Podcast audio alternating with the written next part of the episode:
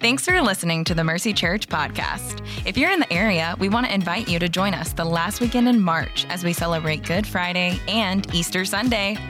Good Friday services will be at 6 p.m. on Friday evening, and then on Sunday morning, we invite you to join us for a time of worship, a message, and baptisms.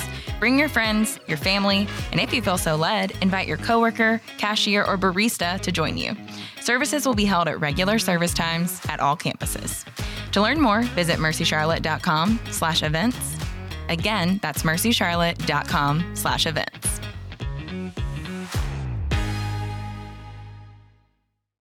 All right. Good morning, Mercy family. Good morning. Good morning.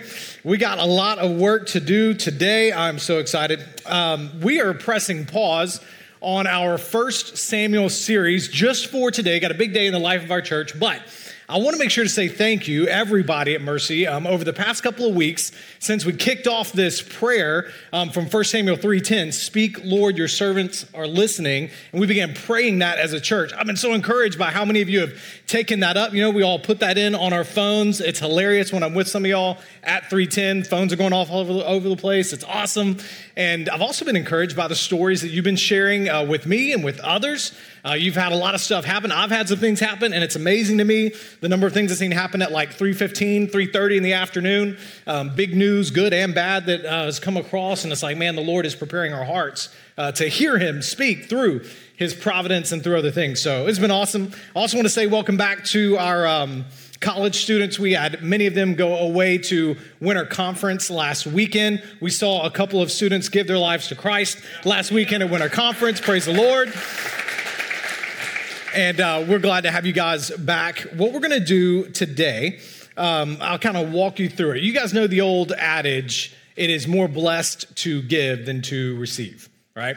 It's not just an adage, of course, it is Jesus' very words himself recorded in Acts chapter 20. It was the posture of Jesus during his ministry, the one who, according to the Bible, he created the universe, he reigns as king over it. But how did he come? Well, he says, the Son of Man did not come to be served, but to serve and give his life as a ransom for many. That's going to be our take home verse for today. Jesus came to earth not to be served, but to serve and to give his life as a ransom for many. The gospel announcement, the very core of our faith, the gospel announcement is it's crazy to me. It's that God came to serve us. So it should not surprise us that we are better, our lives are better, our relationships are better, our sense of fulfillment is better when we follow Jesus in serving others. After all, in its simplest form, this whole religion is just following Jesus. It shouldn't surprise us that God created us to experience the peak of human flourishing in this world when, like Jesus, we seek to leverage our lives to serve others instead of using others to serve ourselves. I know this has blessed my life. I'm sure it has for you as well. I mean, sometimes my biggest blind spot is just my selfish outlook on my life. The more I focus, tell me if this rings true to you, the more, I focus on my life, my wants and needs, actually, the less satisfied I am. Right? You ever notice that in your life? When I stop focusing on me, I spend my energy on serving others, my life gets better. It might be harder, I might sweat a little more, but is for sure more blessed to give than to receive. This might be the very teaching of Jesus that is proven out to be true by human experience more than any of the others. Because all of us, regardless of whether you call yourself a Christian or not here today, have experienced joy when out of our own free will, expecting nothing in return, we give away some of our life to be a blessing to serve others. That's my application point right out front today, and I'm gonna explain why in a minute, but I'm gonna give it to you right here. It's a simple question that I want you to be thinking about, and we'll fill this in as to why throughout the sermon. But your soul work for the week, we often talk about this. We don't give you homework because of how much we all had to work from home for a couple of years. So instead, we do soul work, and your soul work is a simple thing of asking somebody else, What can I do to serve you? Ask your spouse, ask your boss, ask your employee, ask your friend, middle and high school students. Y'all get a bad rap for being selfish. I know it's not a super fair reputation, but how about you use this week to change it? Because I know the future of the mission of God is actually in your hands. What the world thinks about Jesus will be shaped by how you represent him. So start now building this simple Jesus habit of serving others. Ask your parents this question, ask your friends, your teachers, your coaches. Now, I told you, today's an important Sunday in the life of our church. Let me explain. Today, we're talking about one of two official roles that the Bible prescribes for a local church, and that's a big deal. Uh, if you were here last June, I preached on the role of elder, the shepherd leaders of the church. That's one role. Today, we're going to talk about the other role, and that's the role of the deacon, which is, I get it, a weird word, all right, that you don't use in everyday life, unless your na- name is like deacon because your parents were like, this will be original right? Or you're a Wake Forest fan, uh, which is weird. Um, a Baptist school that just decided to build in a little schizophrenia into their name, but oh, we're to be demon deacons. It's, it's strange. I'm sorry to both of you Wake Forest fans. Um, listen, Carolina had a rough night last night.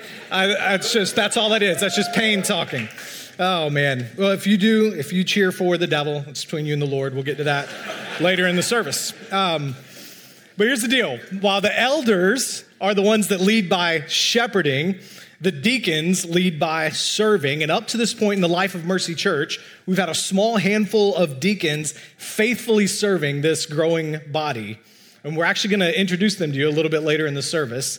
Today, we are inviting you, the Mercy family, to take the next step in building Mercy Church.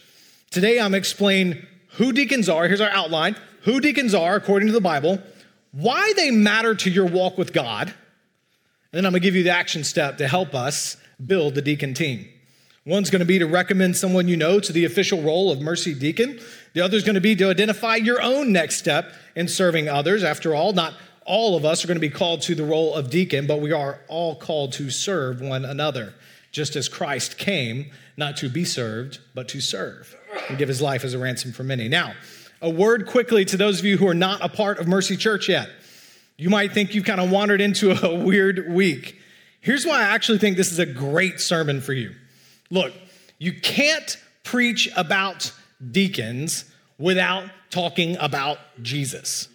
I mean, I guess you I guess you could, but it'd be like going very much against the nature of preaching and the nature of the Bible. Like you just can't go against your nature. It'd be like telling people in Gastonia to not shoot at a Chinese spy satellite as it drifts over, right? You can't, it'd be going against their nature to do something like that, right?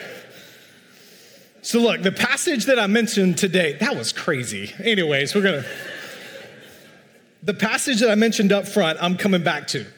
Jesus. Jesus is our hero today, not the deacons. And I believe anytime you get to hear about Jesus and his love for you and calling on your life, that's worth your time.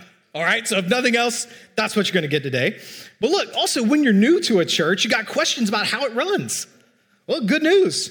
Today, you're gonna see us kind of lift up the hood of the car just a little bit, show you the engine. Not only that, after our service, we have something called Starting Point. Once a month, we host this little brief informational session. It's about 15 minutes or so. We share our mission, vision, and values and how we work as a church. Gives you a chance to ask questions. So, listen, if you're new to Mercy, by the end of today, you could get a really full picture of who we are. So, to those of you who love efficiency, you're welcome. Knock it all out today.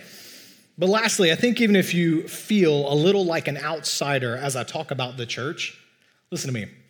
It's actually a good feeling to experience because it tells you that there is a bond that ties the members of a local church together. That bond is Jesus. And in his kindness, he says that through him all may enter no matter your past. In fact, when you receive salvation, you are saved from your sin and saved into the church. So if you don't belong to a local church, you should feel like something's missing a little bit. So the feeling is good for now to show you where you are. It's just not a good feeling to get used to. It's not where we want you to stay.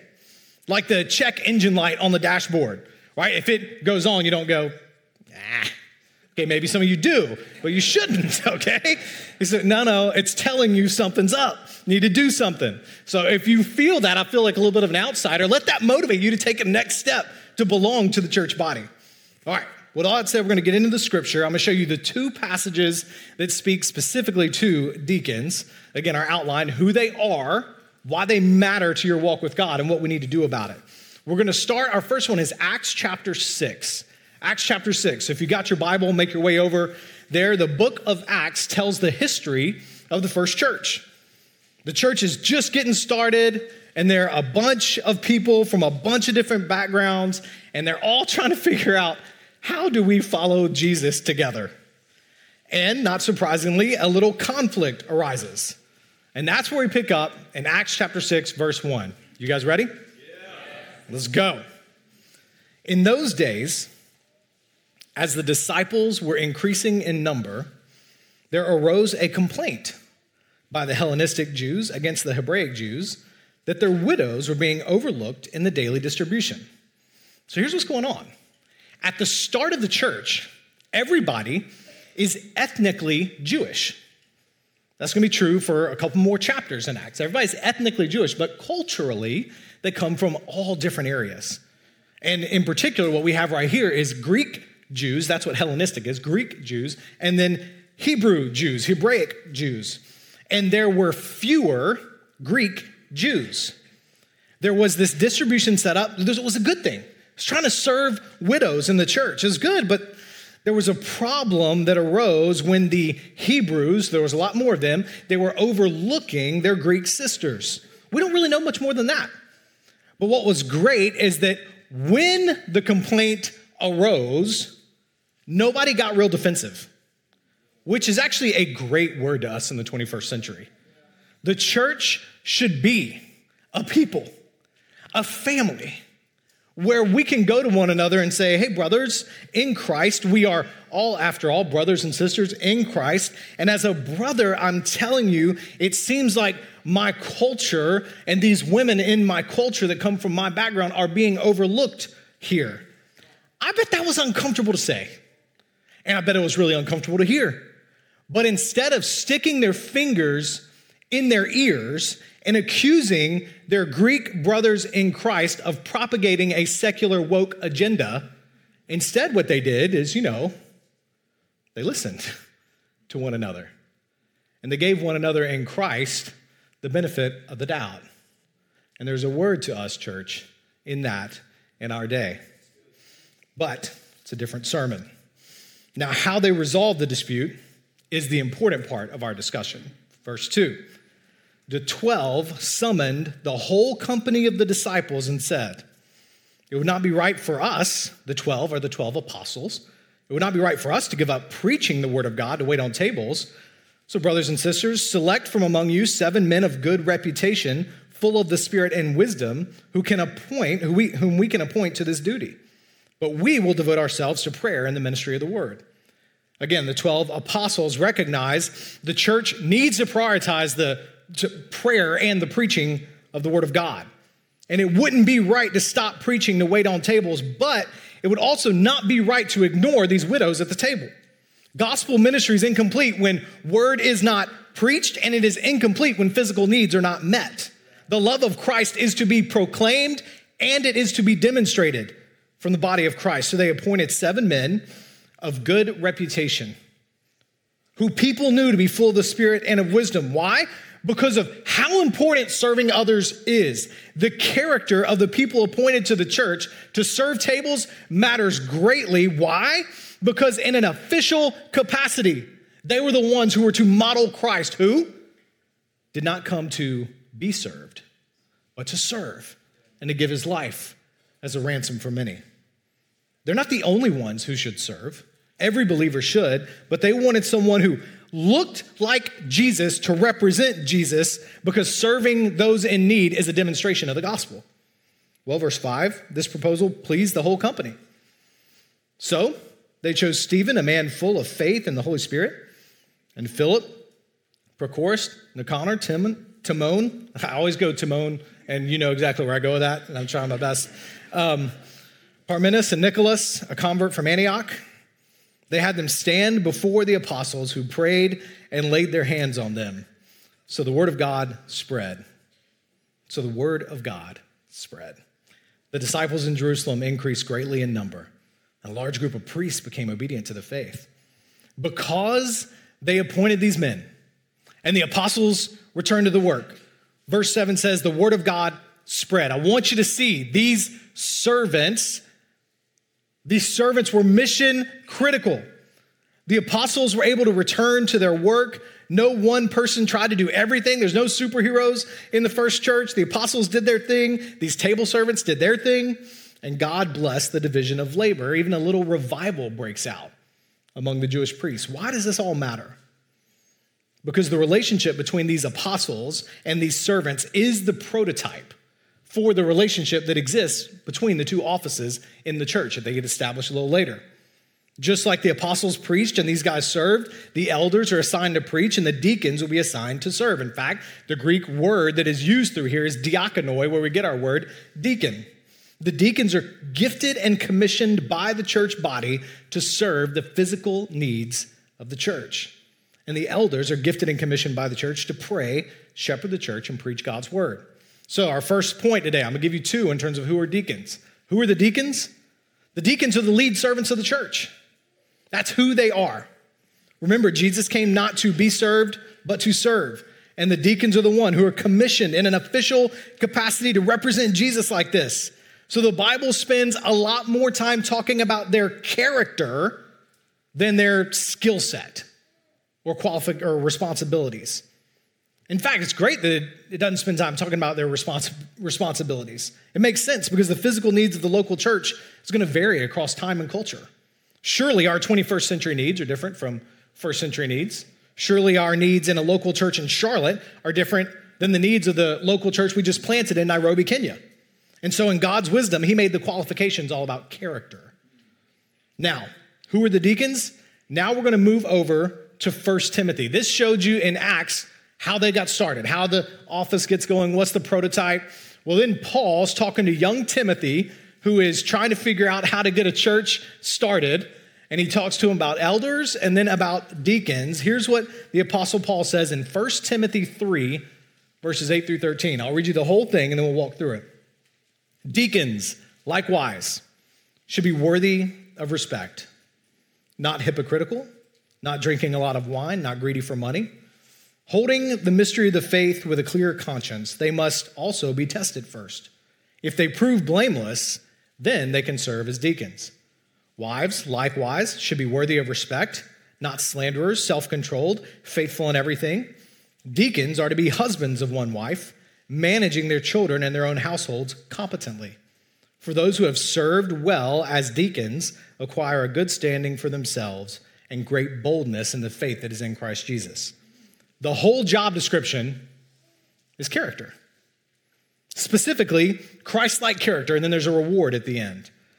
Looking back through this, we're gonna, we're gonna go through this, and as we do, what you're gonna see is that none of the qualifications are any different than the kind of character that every Christian is called to, right? They're just exemplary in that regard. So, who are the deacons? Here's the other point to this they're followers of Jesus whose faith and character has been tested. That's who they are. They're followers of Jesus whose faith and character has been tested. So I want to briefly walk back through those character traits. And as I do, I want you to start thinking about some people in your life, maybe in our church, who kind of fit this bill. Now, look, only Jesus fits it perfectly, okay? We are, the rest of us are works in progress, but I hope some people start to pop into your head and your heart. He says they are to be worthy of respect. In one sense, this is kind of a summary right? People around them respect the way that these folks live their lives. Maybe that's been through a trial, maybe through just faithful service over a long period of time, but their Christ likeness is respectable. It's worthy of respect. Second, he says, not hypocritical. They are the same person in private as they are in public. They don't call anyone else to something they're not first willing to do themselves. And that's huge. Remember, Jesus got onto the Pharisees for exactly that thing especially y'all in the South, where you could play the church game to network or to find a spouse or to look respectable, but then live your rest of your life totally different. We gotta, the Bible warns against that. Y'all, hypocrisy, plain and simple, is where your words and actions contradict each other. And deacons, because they are such important representatives of Jesus to others, they can't be hypocrites. Next, not drinking a lot of wine. Their escape can't be to a vice. Particularly alcohol, but true of anything, the fruit of the Spirit is self control. Is that what you see in this person? Someone who has their urges and fleshly desires submitted to the Lord. And you guys know this for what it's worth. Alcohol has a way of luring you in and making you addicted to it. After all, you've had a hard day, just a glass or three. And hey, every day is a hard day, and hey, it's five o'clock somewhere, and so on. If you don't realize it, you could wake up one day and realize that you spend more time with a drink in your hand than you do a Bible in your hand. And maybe today's a wake up call that your vice, alcohol or something else, might be controlling you more than you think. And right after this, not surprisingly, says, not greedy for money. Jesus himself said, You can't serve both God and money. They'll compete for the throne of your heart. They will. And the one who's greedy for money is revealing money, not the Lord, is on the throne. They'll be hungry for money and what it can buy them. And also, on a practical level at this time, deacons need to be able to be trusted, and they still need to be trusted with all things of the church. Would be able to be trusted to take up the financial offering of the church. How can they be trusted with God's money if they're greedy for it themselves? This next one's great. Holding the mystery of the faith with a clear conscience. It's pretty simple. Someone should not be a official representative of the church if you're not sure what you believe about the gospel. You can be a learner. Hear me. No doubt. We are all learners.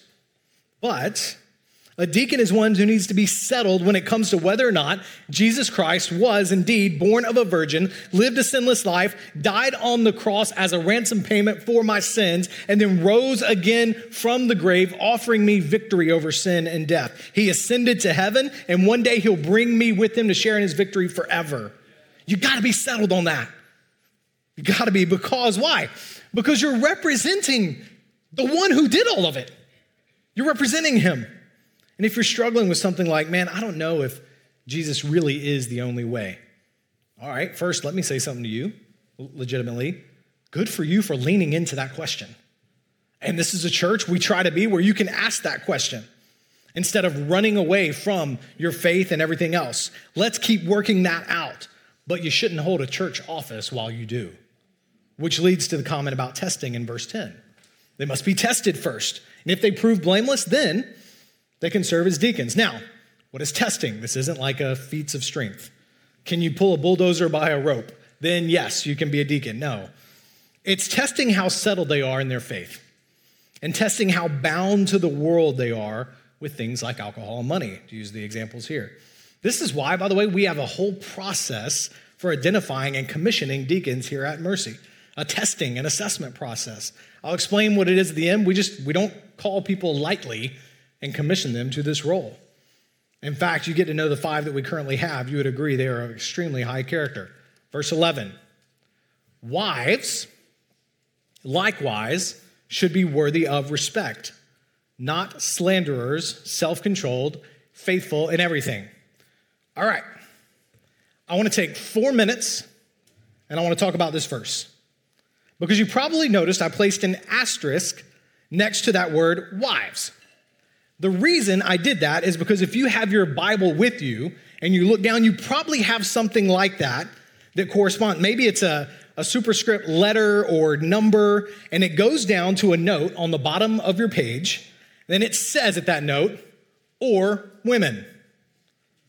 There's no possessive pronoun there, so if you come across that in your translation, that was added by English translators to try and smooth out the reading based on a decision they made. We, what we have here is a translation decision. Now, for those of you new to the Bible and new to church, you're like, I didn't come to Greek class today. I hear you, all right? The only reason I'm doing this is because I want you to know you can trust the Bible and that it's okay when a translation decision comes up.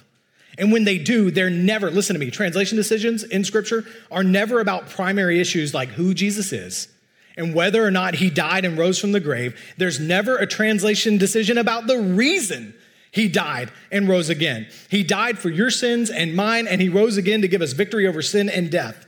And he extends that offer of forgiveness and salvation to you today. There's no doubt about the gospel. Now, this verse is important, and I spend time here because Jesus' church is important. And the translation decision is whether this says wives, indicating the wives of deacons, or does it say women, indicating female deacons? We here at Mercy take the latter view, that the proper translation is women. And that's because this passage mirrors the passage above it on elders, and there are no instructions about elder wives, and we would expect Paul to talk about both or neither. This also matches with Titus 2:3 that talks about the character of the older women in the church that should be training younger women. It also matches Romans 16:1 where Paul commends Phoebe, a woman, as an official deacon of the church in Rome. So we hold that women can and should serve in the role of deacon here at Mercy Church. Now, listen, this same translation work, rigorous translation work, has led us to the position that only men can serve in the role of elder. Now, it's not our opinions or the pressures of culture, but our commitment to stay faithful to God's word that has led us here. We hold our position humbly, recognizing that throughout church history, scripture loving, Christ exalting churches have held different understandings of these passages and still brought glory to God in their churches. Some of my favorite one on ones with you guys has been sitting with our Bibles open and even our Greek text open and working through this very passage. We have to hold our positions humbly. All right, four minutes are up on that. Very important, though, the character of these women that these women are to have worthy of respect, not slanderers, self controlled, faithful in everything. Why? Because they're supposed to look like Jesus, because they're in a very important position that represents Jesus. Verse 12 Deacons are to be husbands of one wife, managing their children and their own households competently. When a deacon's a married man, he is literally to be a, the literal translation is a, a one woman man. An adulterer disqualifies himself from the office of deacon because Jesus has one wife, the church, and is always faithful to her. Now, deacons are not required to be married, but men and women who are married must be faithful to their spouses and must be competent in managing their household. Again, all of this because they're modeling Christ. It's a big role. And then it finishes with a promise to them. For those who have served well as deacons acquire a good standing for themselves. It's both here and it's both in the day to come. And great boldness in the faith that is in Christ Jesus. Because as you serve, it really is more blessed to give than to receive. And the Lord blesses you with boldness as you walk humbly with Him. That's who deacons are. They're the lead servants of the church and they're followers of Jesus whose faith and character has been tested. Why do they matter? Who they are, why do they matter to your walk with God? Well, obvious, the obvious answer is they matter so much to God that He made them one of two official roles in the church. And since they matter to God, they should matter to you. that's the obvious one. But listen, at some point, you are going to be in need. A crisis is going to overwhelm you. And one of the reasons God calls you to belong to a local church is that when life overwhelms you, when life falls apart, when crisis hits, you are cared for. You experience the love of God. And what we have experienced as a church is that life falls apart. That's why you got to belong to a local church because the deacons are responsible to the members, to those who have publicly said, I am a part, I identify with this body of believers, I belong. That's who the deacons are responsible to. Now, I'll go ahead and tell you, our deacons here are really strong at caring for people in times of crisis. Because what's going to happen is you're in that. It's, it's kind of human nature to go, man, does God care? Does he even care still? Does he see what's going on? And it's appropriate to let grief overwhelm you. God gives us the emotion of grief. But what's going to happen is God's appointed caregivers are going to come around you and hold your faith up for you as life overwhelms you. It's what keeps your faith afloat. Deacons are modeling for us what we should all be doing for one another. Their selflessness is a visible correction to our selfishness. If you guys knew the amount of things our deacons do for our church, your jaw would be on the floor. It's not just physical needs. These people pray for you constantly. I love, man, I love knowing our deacons because they push me out of my selfish zone all the time. Like I want to be like Craig and like Tim and like Margaret. I want to be like these people. They point me back to Jesus. Of course they do. Their whole ministry is to bring the love of Jesus into 3D right here. The Son of Man did not come to be served, but to serve and give his life as a ransom for many. More than a deacon, let me say this, y'all. Why do deacons matter? It's because of who they represent. Deacons matter because Jesus matters. And what you need more than a deacon is you need Jesus. You need the hope of heaven. And some of y'all came in here and you're hearing a sermon about some people who are going to be commissioned in an official capacity to serve the needs of the church. What you need is the Son of Man. What you need is to respond to the great gift of salvation that He has offered you today. He is offering you today. He has won for you on the cross and in the empty tomb.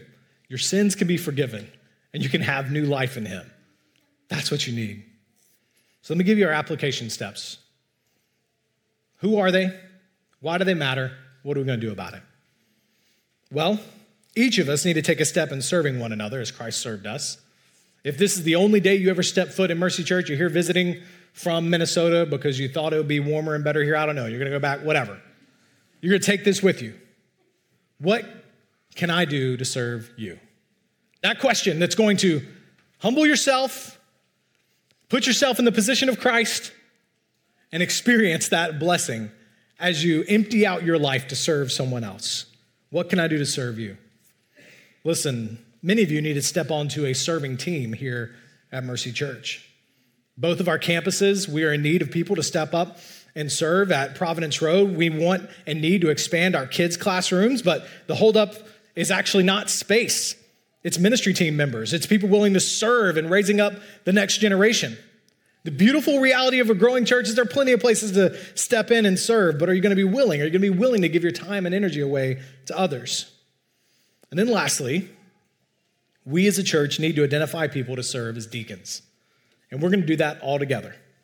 This is how we operate and function as a church. Today is the official opening of our deacon recommendation season, starting today.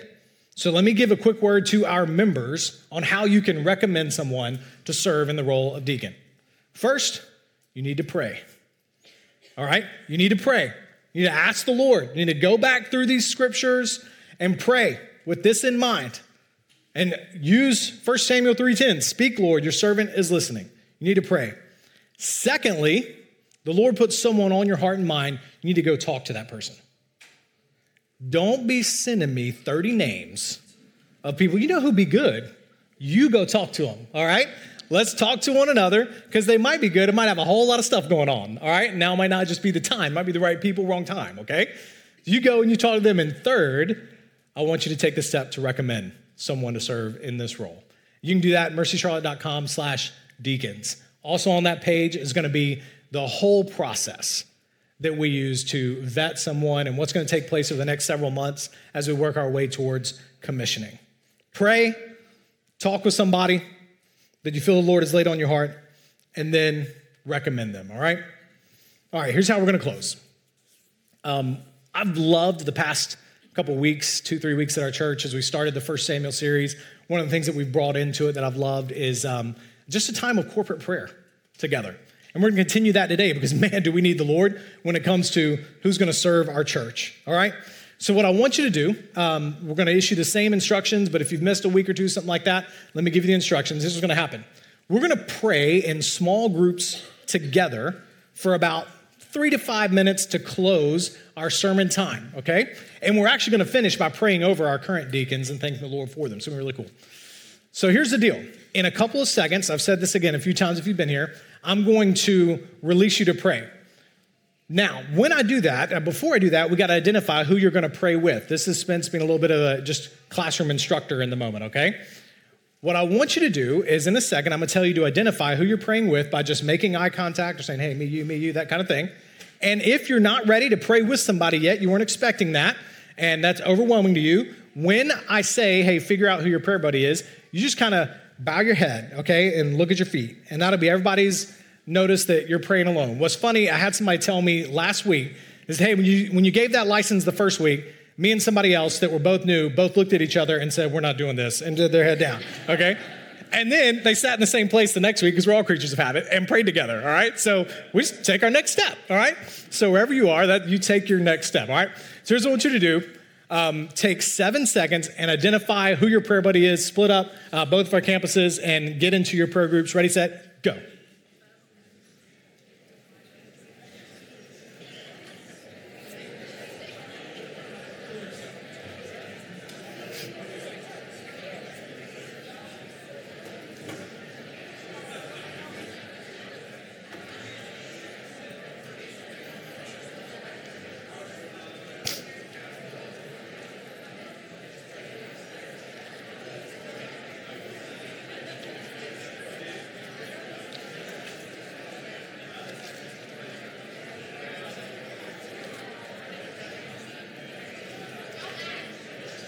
Okay.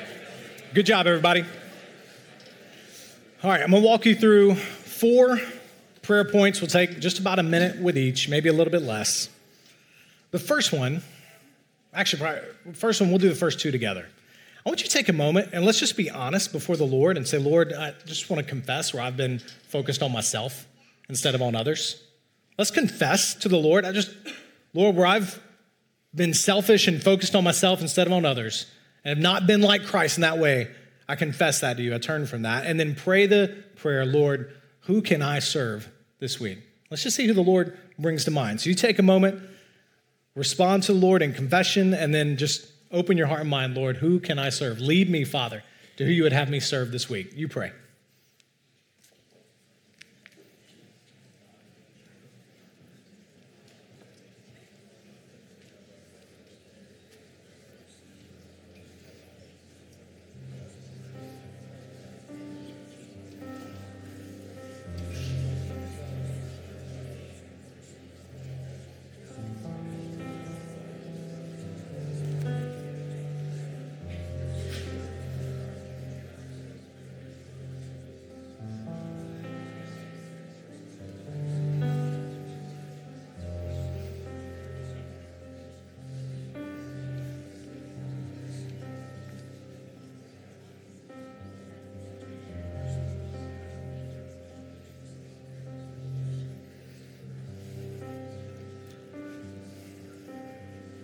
As you continue to pray, I want you to ask the Lord, Lord, where should I serve? Where should I serve here in the local church? Where are you calling me to serve? Lord, speak. Your servants are listening. You ask the Lord for guidance, maybe courage to take a step and serve in the local body of Christ. You continue praying.